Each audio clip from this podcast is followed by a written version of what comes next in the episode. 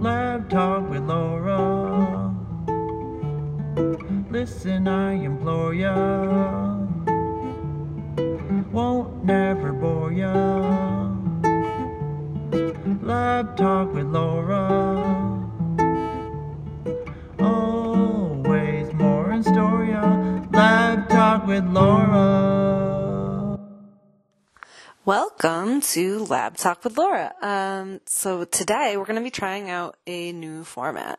Normally we record in a studio, and I have a couple scientists and a comedian co-host, but as you may have noticed, um, there's a global pandemic, and so a lot of things have changed.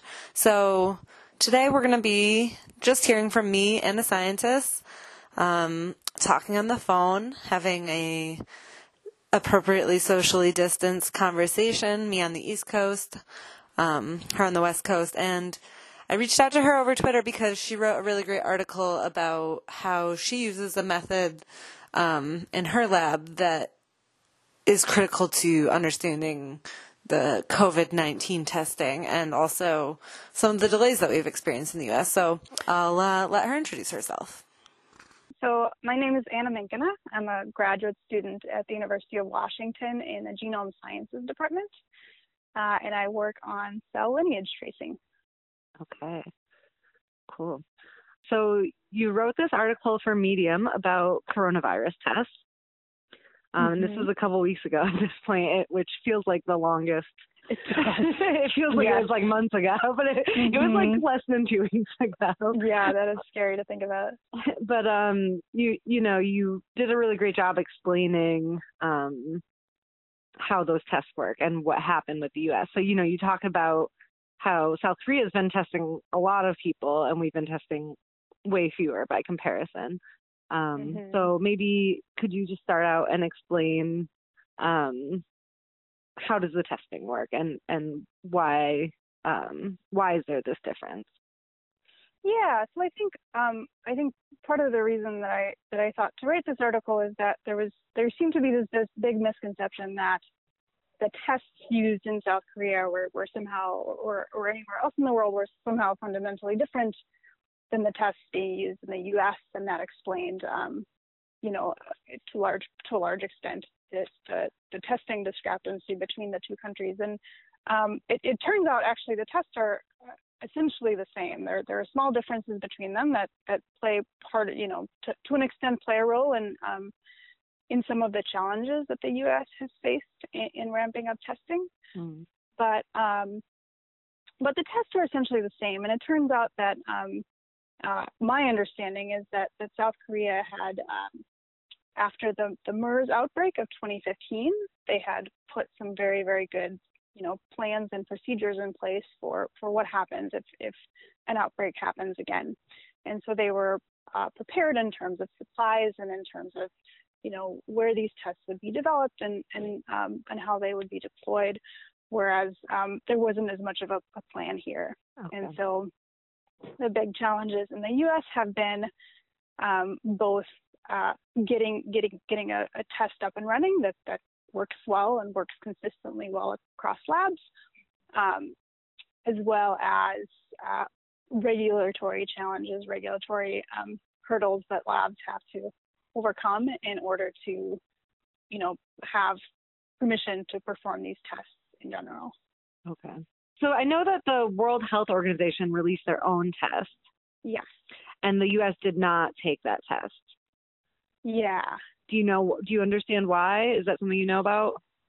Um, you know, so, so the, the big difference between those tests, that the, the test that was, um, I think that the World Health Organization test was developed in Germany, and the big test, or the big difference between those tests, was the primers that were used. And, and what that means is that in order to detect virus, um, what we're actually trying to detect is that virus's genetic information.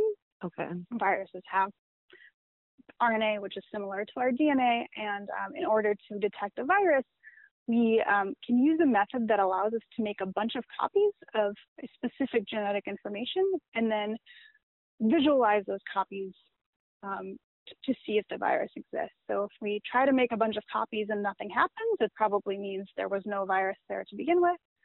Um, but if we can make a bunch of copies, then, then we must have started out with some virus in our sample.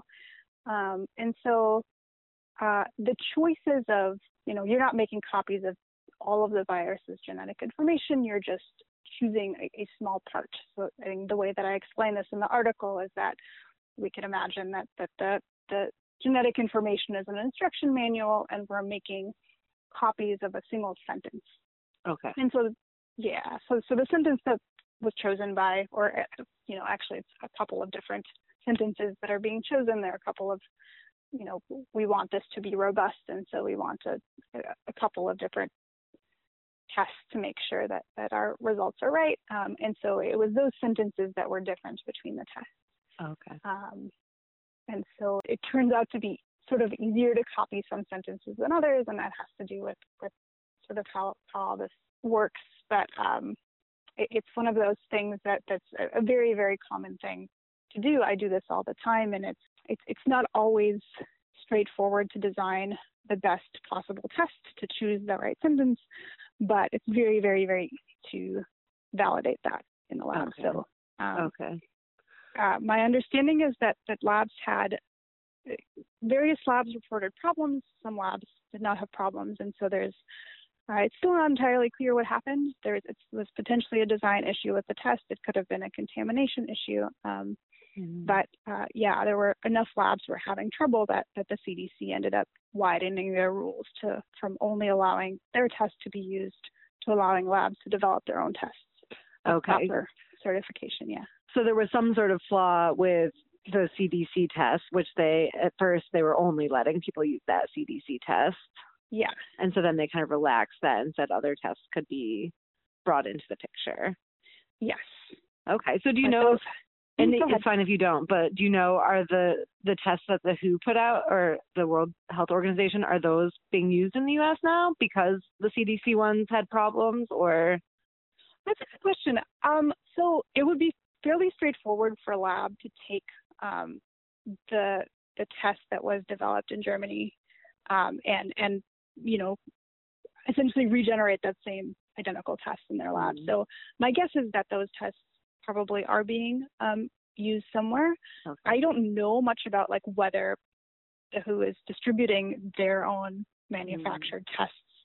Um, but I know for lab developed tests, they have to go through some regulatory hoops in order to get those certified to show that they work as well as um, as well as they need to. And I don't know whether uh, developing a test that's essentially identical to to the tests from W H O also need to undergo that sort of um, certification process. Okay, and so that's another thing that was slowing down the testing, is getting other tests yes. certified. But yeah. now it seems like now we're maybe through that part. Like we have tests that are working and working better. I think it's sort of a lab by lab basis. So um, I know the a, a lab that I'm um, sort of some of my some of the people I work with have been have been trying to get a test certified, and they just recently got finally got um, certification to do that. Um, I think I think you're right that more and more tests, more and more labs, plus like even more and more testing strategies are now being certified. So okay. it's it's ramping up, but I think there's still, you know, so many rules have changed in the last even month about how to how to even do this. Um, mm-hmm. And these are things that academic labs just don't think about very much as it is. And so um, it's, I think it's still a struggle getting um, getting all that up and running and figuring out how, how all that even works. So is that, you said that um, some people you know just got approval. Is that a lab in Seattle? Yeah, so there's um, an institute called the Brotman-Baty Institute that is um, – Uh, the, the person who I work for, Jay Shendure, is the, I believe, the scientific director of that institute, and they're involved in the Seattle Flu Study, which is um, the study that's been going on for, I think, a year or a year and a half now, um, and, and their primary goal prior to all this was to understand the spread of flu, um, and so they had infrastructure in place to get nasal swabs from people by mail, um. who... Um, So, you know, it's sort of an ideal situation in this case because it means that people don't have to go to a clinic and potentially infect other people if they think they're um, if they think they're they're sick. Yeah. Um, but they weren't, you know, a certified clinical lab. They were a research lab, and and um, so this infrastructure was in place. But um, but I think they both had to get certified as a clinical lab to do the testing, as mm-hmm. well as um, get their test certified in the first place. Okay. And on top of that, there was some like burden of proof, understandably, that was needed to show that self swab test. So it's a mm. test, you know, that the nasal swabs done by individuals as opposed to a doctor would produce accurate results. So okay. Yeah, and I think I, I think I might have heard about this lab and, and how they were adapting this flu study. Um, from what I understand, just, you know, reading online, people's accounts of what they've experienced trying to get tested. Um, in a lot of places, because there aren't enough tests for everybody, you know, they're they're kind of restricting it to only the most sick people can get tested. Mm-hmm. So there's a lot of people who have symptoms, but they're not super sick. So they're just staying at home and riding it out. Um, and so they're not being tested. And so this kind of affects our ability to know how widespread it is, right? Mm-hmm. Yep. W- what I read is that they're they're sending out samples to people who don't have symptoms so that they can kind of do more of a, a study to tell what percentage of the po- – try to mm-hmm. estimate what percentage yeah. of the population might be infected, even if they're asymptomatic. Yeah, I believe that is correct. Yeah. I think I read this as well. Okay, cool. I didn't know if you'd know about that. I was like, oh, that sounds really important and like something, you know, that they're doing in King County where Seattle is. But, um, you know, it sounds like something that would be valuable to do in other places too. So I hope that right. happens. Yeah. Places. Yeah. It'll be interesting to see the results of that. Um, mm-hmm. I'm glad they could switch over from studying the flu to studying this new new uh, novel coronavirus. Yeah. So yeah, let's talk more about the test. So um, you said this is a method that you've used a lot in your lab already. Mm-hmm. Um, so what what have you been using this method for? Uh, oh, so this is a, a method called P C R, which is a stands for polymerase chain reaction, and it's it's like a very very very commonly used method. So um, the the sort of crux of it is that we can make a bunch of copies of um, really any any piece of D N A that we want. So this could be a gene in, you know, a human genome, for example. Um, and then we can do what we want with it. We can use it for um, for sequencing, for example. So to try to understand what is the difference between um, you know, the D N A code of this particular gene in, in people who are healthy versus people who have a disease that we know to be, um, you know, somehow related to, to the function of this gene. Okay. Um, I think that's part of the reason that this was a, a really obvious direction to go for, for tests like for coronavirus, is that versus something like an antibody test, is that like it's a very, very tried and true method to make a bunch of copies of a piece of D N A. So this is something that anybody studying genetics is probably just doing yeah. as part of the course of their lab work, whether oh, they're yeah. studying disease or something else. Yeah. This is a common method just for replicating D N A mm-hmm. or exactly. R N A if it's a virus. Or okay. R N A, yes. Cool. Um, so... Yeah, you mentioned, um, so yeah, you mentioned that there's kind of like two types of tests, right? There's detecting the virus, which this, this kind of test is, but then there's also detecting immune response. Yeah. So do you know much about like how, why that's a harder test to do? Um, uh, I know a little bit less about that, but okay. I can tell you what I know. Yeah. So um, the idea there is that when you are infected with a virus, your immune system reacts by making antibodies. Uh, and those antibodies are sort of have a specific, you know, shape to them that is specific to coronavirus versus something like the flu, for example. Mm. And so what antibody tests or serological tests try to do is, is um, from a blood sample, identify the presence of those antibodies in your um, in your blood. Okay. Um, my sense is that's a little bit harder to do because, um, well, A, you need to, I actually don't know about this, but I, my, my sense is that it's hard to predict what those antibodies will look like. So you need okay. samples from individuals, you know, who have had coronavirus and, and have made these antibodies in order to even make these tests. Um, and, and I don't have a great sense of how how that's done, but mm-hmm. um, but it takes a little bit more time. And um, I think the, the big benefit to those, as you've probably read about, is that um, you can detect when someone had the virus and is now no longer does, uh, because those antibodies stay in your body for, for um, some time, as opposed to the P C R test, which looks for the virus itself. So right. So if you've gotten sick and now you're recovered, the you won't det- you won't test positive for the having the virus in you, but right. you might test positive if you look for those antibodies. Yes. Okay. Um, so it sounds like that's something that's more complicated to develop for a new virus, but is something that's feasible and probably already underway.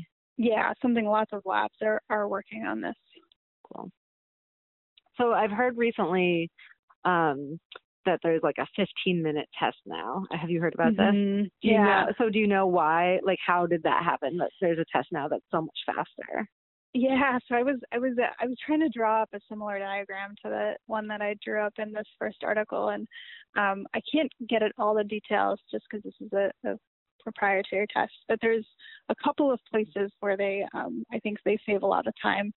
Um, the first is that um, before doing P C R, before making copies of, of viral R N A, um, you have to extract that R N A first. So nasal swab contains human cells and debris and um, and viral particles, and, and viral particles essentially are just like a capsule with this genetic information, this R N A inside them. And um, so you have to, you know, hit the sample with a series of, of chemicals in order to break up those, um, you know, that capsule, get rid of all that other stuff so that you're left with um, hopefully just genetic information in that sample. Um, and that takes time. Um, that takes time, especially if you're doing it, uh, you know, many samples at once. And I think one of the big bottlenecks um, for testing labs has been the, the the kits, the reagents that make this relatively quicker to do. Um, mm. But but as you know, just companies are sort of understandably having a hard time keeping up with the demand for them now. Right. So I think in that. In that fifteen-minute test, they uh, figured out a way to um, uh, sort of remove that step, that they, you know, somehow are able to break up this the, the viral coding and, and other things in such a way that, um, you know, that, that still produces good results. I, my guess would be that they're not cleaning the R N A. They're not cleaning everything else out of that sample, but but they can still get good results. Okay. Um, so they're making and, those copies without having to like isolate the section that they're copying or the yeah. virus itself. Yeah. Okay. They're, I think they're also making the copies in a slightly different way. They're using, my understanding is a, a strategy that's um, that's uh, different than than than P C R that that requires sort of these like temperature cycles. Um, and that piece I don't. Um, I have. some idea of how they're doing it, but but not exactly. But I, my understanding is that this company has a, a machine um, that that they developed where like all of this stuff happens. That was, you know, is already exists in many hospitals and has been used to test for flu, and so um, potentially can be very easily, you know, deployed to do this instead. So okay. So are they not using P C R, or they're just using like a different version of P C R? My sense is that they're using, they're definitely um, making copies of genetic information. Okay. Um, the um, strategy, I think, I believe it's isothermal P C R, which means essentially it happens at a constant temperature rather than cycling through.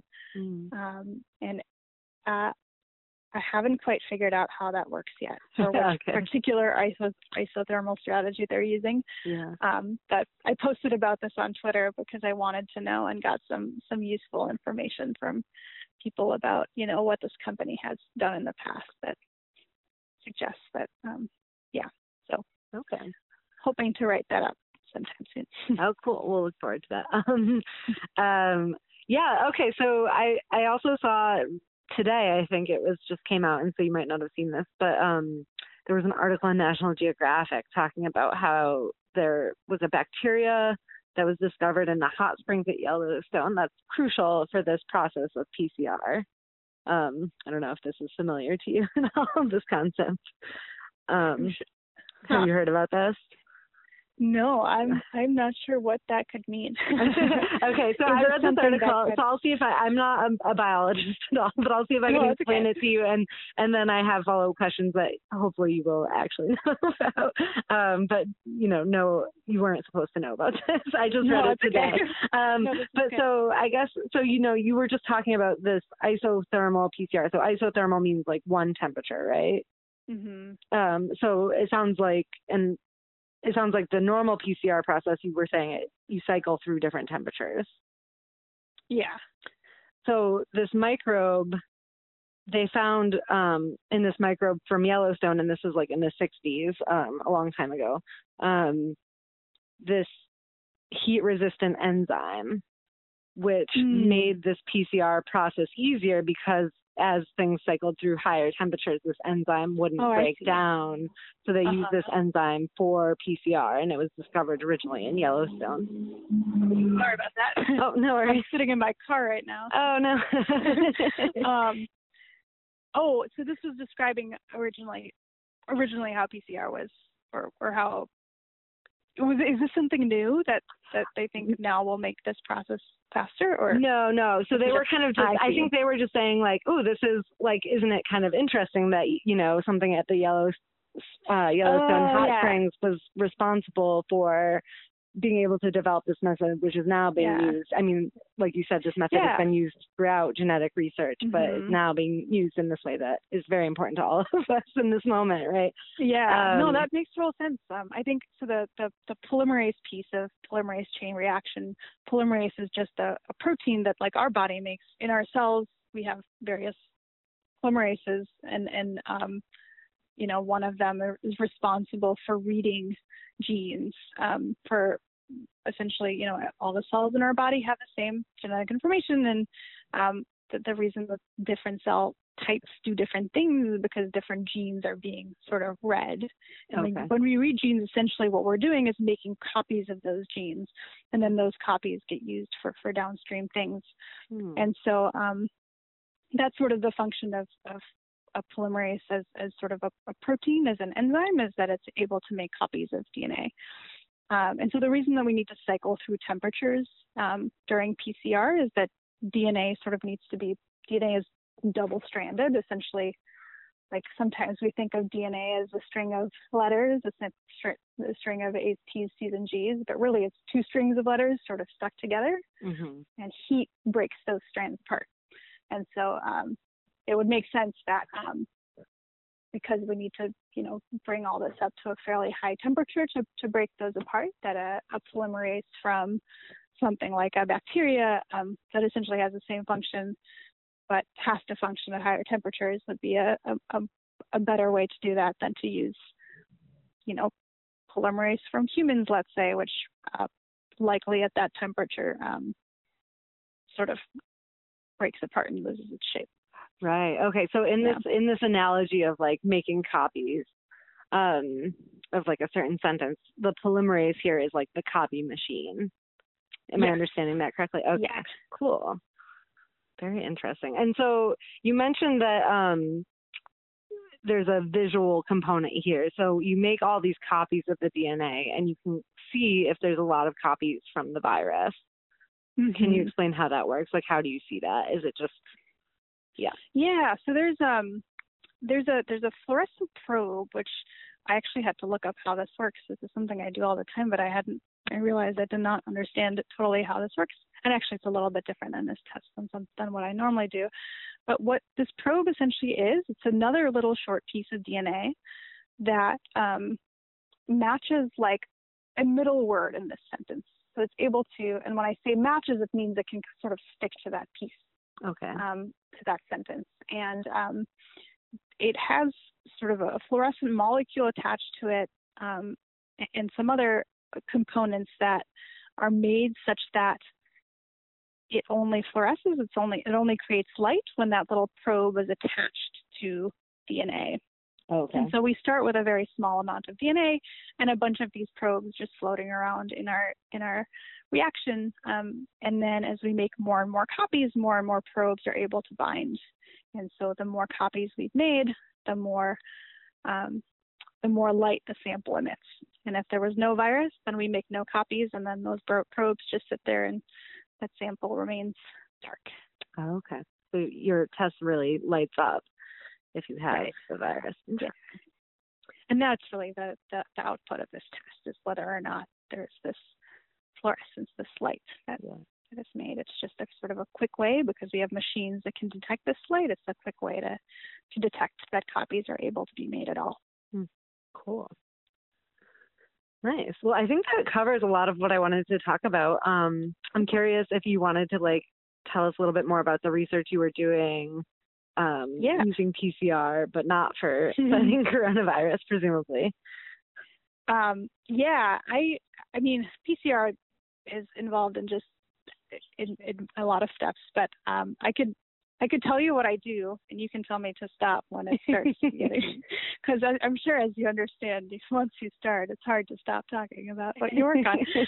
um, so, uh, but I think it's really cool. So, so I said I work on lineage tracing, um, and the idea there is that, um, so you started out as a single cell. All of us started out as a single cell, and then that cell divided into two cells, and then that cell divided into four cells, and they kept going. And so theoretically, you could take all of the cells in your body and you can place them into a very, very large family tree. Oh. Right? So like you can ask questions like, okay, let's say I take two heart cells from your heart.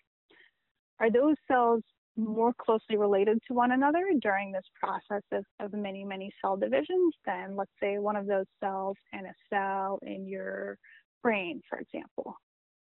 And so, but maybe sort of makes sense that they are, because these cells, you know, they're more similar to one another. They're reading the same genes, um, uh, but we don't really know that. Like we don't, we can't really visualize that process.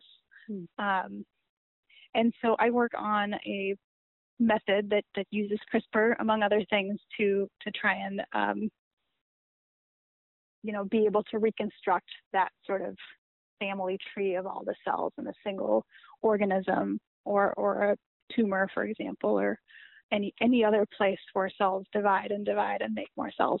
Wow. Okay. Yeah. So, um, yeah, I have all sorts of questions. So you said you use CRISPR. For people who are not biologists, can you just explain what CRISPR is? Yeah, so um, I think CRISPR has been in the news so much that I think different people have very different ideas of what it is. And in part, that, that makes a lot of sense, because it, would, it can be used for a lot of things. Okay. Um, and I think most com- commonly we hear about it being used to connect or to um, Um, correct genetic defects. So um, we know, you know, change an A to a T in a gene where we know that, that a T is, is harmful, for example. Um, but actually, I think the, the most sort of like minimal thing that, that CRISPR can do is um, we can use CRISPR to make a break in D N A, so just to cut D N A at a very specific place. Mm. Um, and so when we cut D N A, our cells have mechanisms to repair. You know, D N A is very, very long. D N A breaks.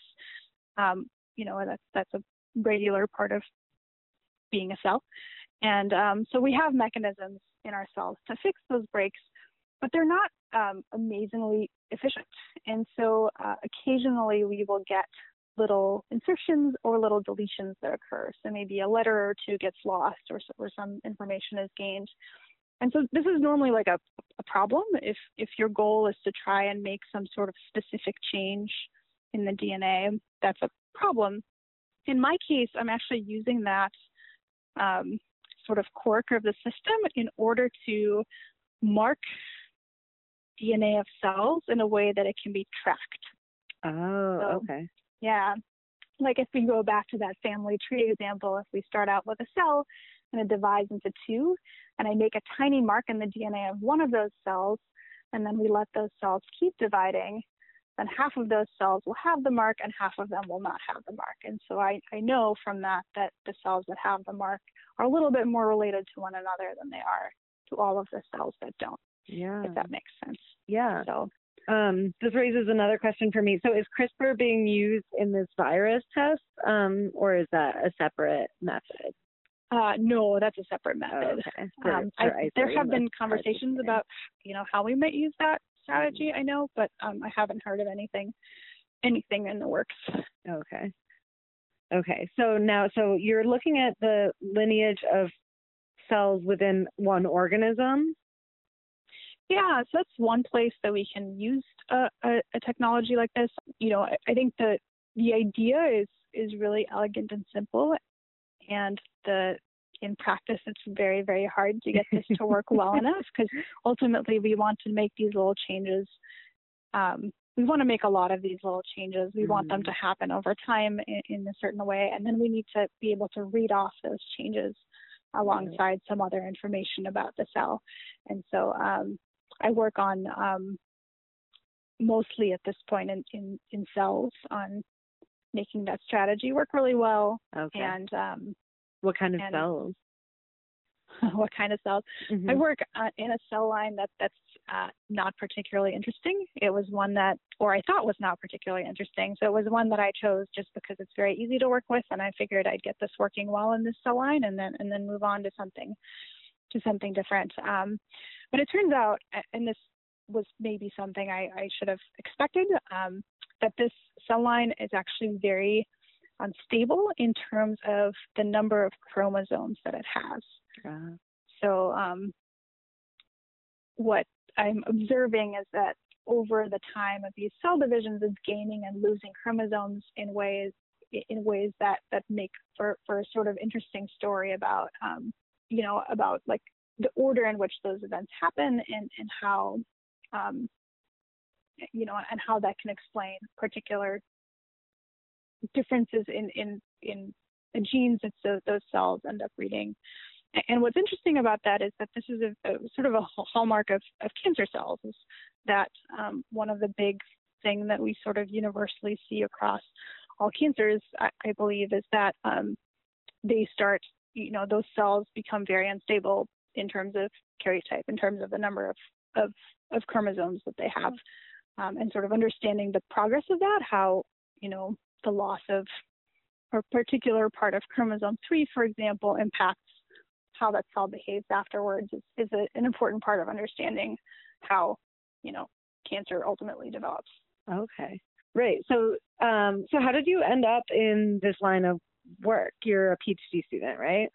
Yeah. So um, I was working in a lab for quite a while. Um, in uh, at the University of Minnesota, actually, um, doing stuff that was uh, only very peripherally related to this. When I started to do a little bit more work on the genomics side, on the, the side of, um, you know, genomics, I think, as a, as a field is sort of like genetics on the large scale, where we all of a sudden have all of these tools where we can learn, get a lot of information about, like, you know, what, what every gene is doing in a in a cell, rather than just studying one particular gene.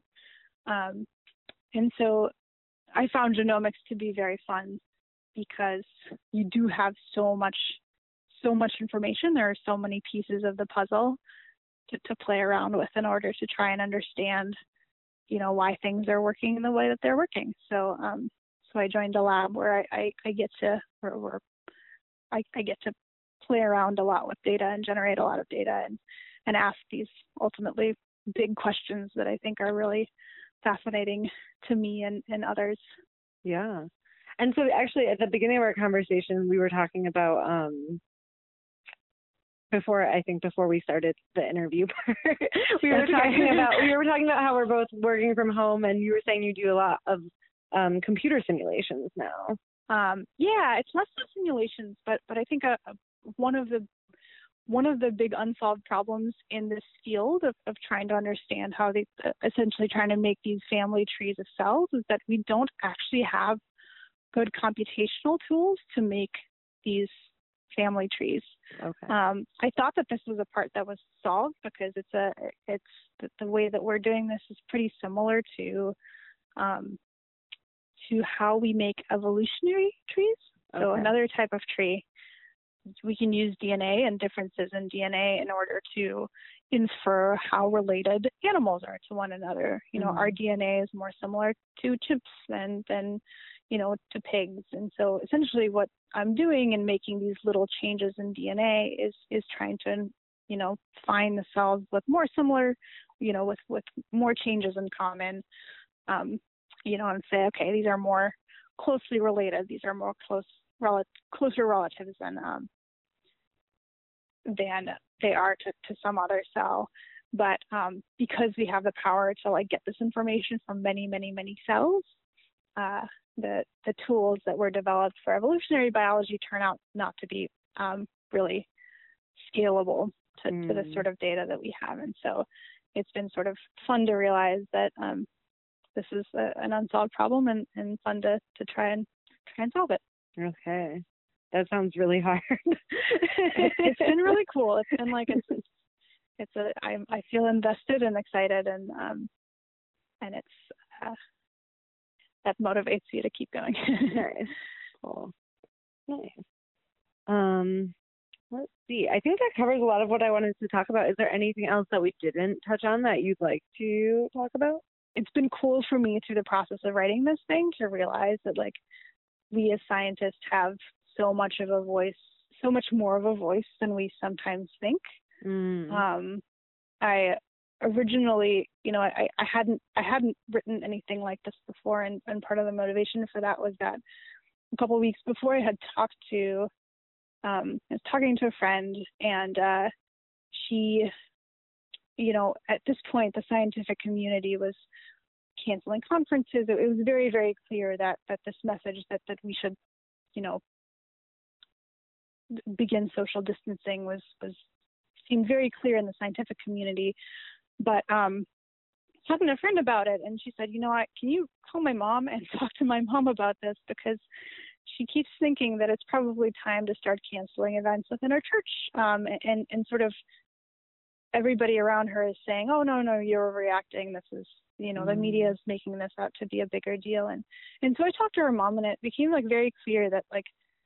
People appreciate hearing information from scientists, yeah. especially at a time when like there's so much out there, so much information out there, and um, uh, people just don't know what to believe.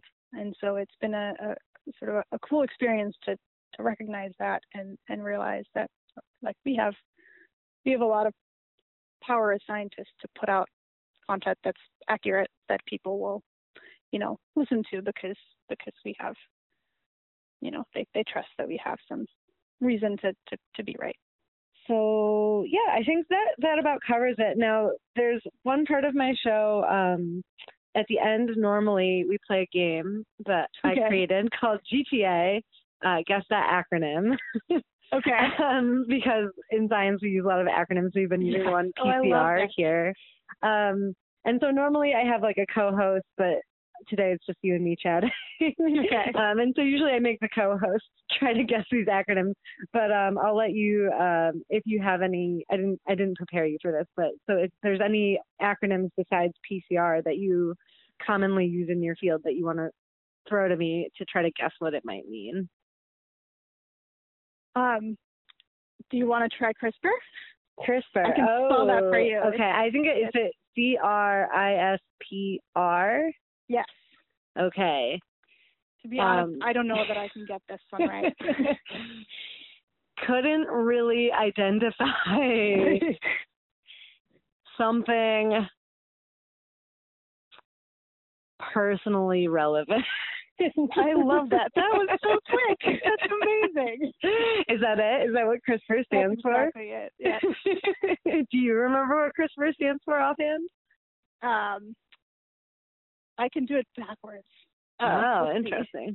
uh, or I can do pieces of it. Uh, the I is interspersed. The R is repeats. Interspersed. No, I can't do this. I bet, I, I bet I'll be able to as soon as we get off the phone here. um, oh, gosh. Hey, you guys, this is Laura just jumping in from the future with my use of Google technologies to let you know that CRISPR stands for clustered, regularly interspaced, short palindromic repeats. Understandable to not remember all of that. Okay, back to Anna. We chatted a little bit about what CRISPR is, but just um, refresh our memory. About what CRISPR is? Yeah. Um, so, yeah, so so very originally, so, so CRISPR is like a, a, a actually a, a system. It's it's essentially a bacteria's immune system, and it's a way for them to keep track of viruses that they have been infected with mm-hmm. in order to um, identify when they've when they're again infected with this virus and chop up the D N A of that or the, the R N A of that virus, um, which is a, a bit of a complicated thing, but but essentially what the pieces of CRISPR that we have adapted for for biology is is this um, ability to take a, a particular specific known uh, sequence, D N A sequence, sequence of A's, T's, C's, and G's, um, and send a, a, a protein to that sequence that's able to cut that D N A. Mm-hmm. And so in the bacteria, the, the um, The, the viral R N A just gets chopped up so that I can't do anything. And then in our case, we can use this for to make changes in the D N A, to make little insertions, insertions or deletions in the D N A, and, and various other, other more creative strategies. Okay, so this is used for genetic engineering. Mm-hmm. um, yeah, it, it makes it much, much easier to make very specific um, insertions, deletions, changes in the D N A than than we could do with other techniques. Cool. Well, thanks so much for explaining all of that. And um, yeah, yeah, yeah, great, great talking. Yeah, great talking to you. You just listened to Lab Talk with Laura on ninety-one point one F M W M U A Amherst. My guest today was Anna Minkina, um, talking to us on her phone from Seattle, Washington. Um, a PhD student at University of Washington studying genomics. I hope everybody is safe and well and doing as, as good as you can under the current circumstances. Um, yeah. The jingle at the beginning of our show was written and produced by Matt Woodland. Online hosting of Lab Talk with Laura is supported by the Emmerich Labs in the Polymer Science Department at UMass Amherst. Thank you so much for listening. Keep it locked to ninety-one point one F M W M U A Amherst.